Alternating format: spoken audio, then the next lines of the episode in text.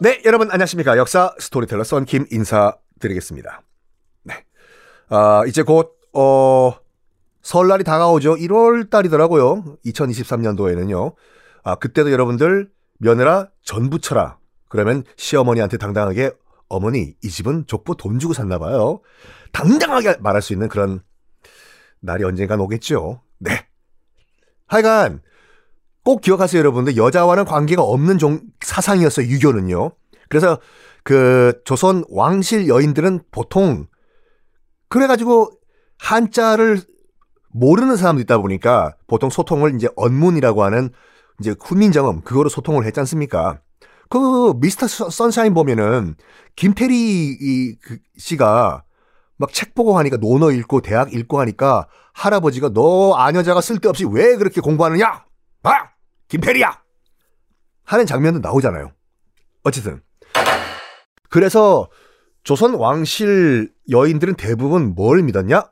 그렇죠. 불교를 믿었습니다. 오유. 위험한 발상이지만 유교 국가에서 불교를 믿는다? 그냥 못 본 채 그냥 못 봐줬어요. 그거라도 믿으시라고. 당연히 공부를 열심히 했던 문정 아, 왕후였지만 문정 왕후도 아주 독실한 불교 신자였습니다. 그 문정 왕후는 결, 결론적으로 말씀드려서 조선 왕조실록에는 돌아가신 다음에 악녀 정말 악마로 묘사가 돼요. 왜?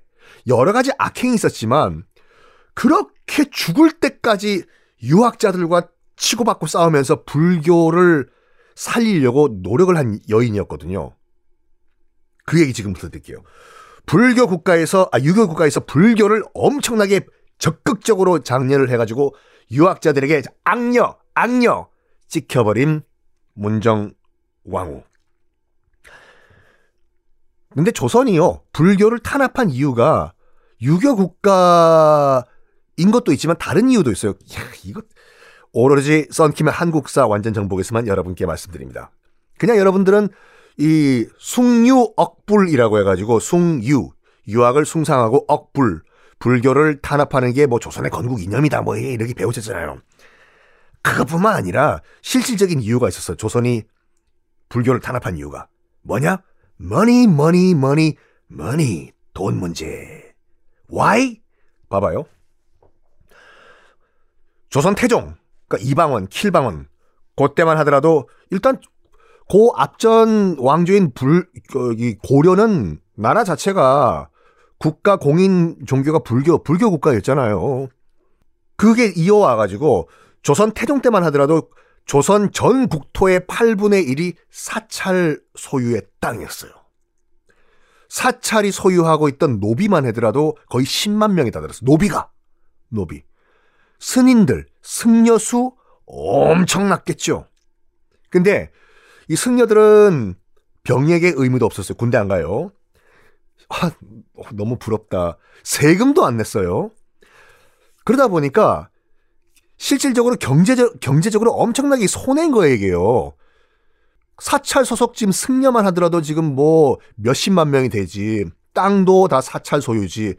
이 땅 부자인 그 사찰이 세금도 안 내요. 군대도 안 가요. 그러다 보니까 실질적으로 불교를 탄압을 한 거예요. 물론 명분은 그거였죠. 조선은 유교 국가였다. 어쨌든 문정왕후는 아 불교 내가 다시 살려야 될 거야. 봐라. 유학자 너희들은 뭐 하늘천 따지 뭐 공자님 맹자님 하고 있지만 대부분의 우리 조선 백성들은 다 불교를 믿고 있지 않냐? 나는 우리 백성들을 위해 가지고 불교를 다시 중흥시켜야 될 거야. 그럴 거야. 할 거야. 라고 밀어붙입니다. 제일 먼저 한 것이 뭐냐면 정업원이라는 기관을 부활시키는 거예요. 정업원이 뭐냐면요. 요 때는 명종 때는 이미 없어진 상태였어요. 왕이 죽으면요. 왕이 죽으면 정비, 중전마마는 계속 궁 안에 있을 수가 있습니다. 왕실의 어른으로서. 그런데 말입니다. 후궁들은요. 후궁들은 궁에서 나가야 돼요. 오, 이거 처음 하셨다, 이거. 자, 다시 정리. 조선 왕실에서 왕이 죽으면 꼴까닥 중전마마는 계속 궁 안에 남아서 왕실 어른으로 있습니다. 하지만 후궁들은 자기 원래 집으로 가야 돼요. 궁 밖으로 나가야 돼요. 그런데 자녀가 있으면은 외롭지 않게 나가서 자녀들과 같이 살 수가 있겠지요. 그 자녀들도 무슨 무슨 군 무슨 군 해가지고 왕자로서 밖에서 사는 거예요. 문제는 문제는 자식이 없다. 후궁인데 자식이 없다. 그러면 궁 안에 있던 정업원이란 사찰 불교 사찰에서 비구니로 살아야 됐었습니다. 이건 우리나라 전통은 아니에요. 중국 전통이에요. 어, 대표적인 게 그거잖아요, 여러분들. 중국 당나라 당태종 이세민, 우리 안시성 쳐들어왔던 당태종 이세민. 그래서 안시성, 양만춘, 이 쏜 화살 내 눈에 팍, 아, 아, 아야, 아야. 그 당태종 이세민의 후궁 중에 무조, 배추 말고 무주세요가 무조가 아니라 성이 무씨고 이름이 조라는 후궁이 있었어요.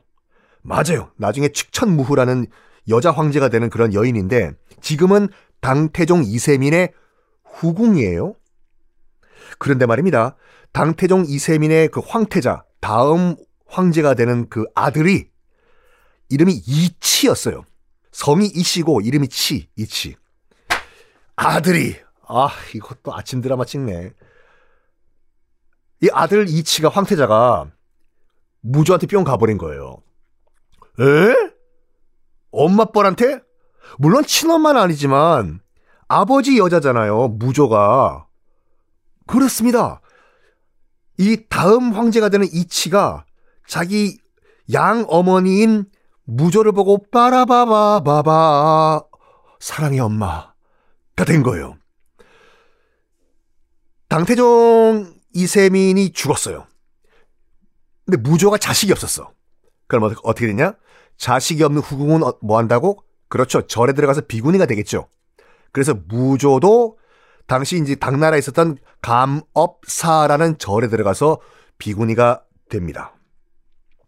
스님이 된 옛 아버지의 여인을 못 잊어요, 이치가. 그래서 이제, 이제 황제가 된 이치예요. 이게 당 고종이 됐는데 밤마다 감업사를 찾아가요. 사랑해 엄마, 양어머니, 어, 어 어떡하나. 결국에는 비구니를 다시 환속시켜가지고 결혼을 해요. 결혼을 해요. 그거는 나중에 제가 뭐 중국사 얘기할 때 따로 말씀드리겠습니다.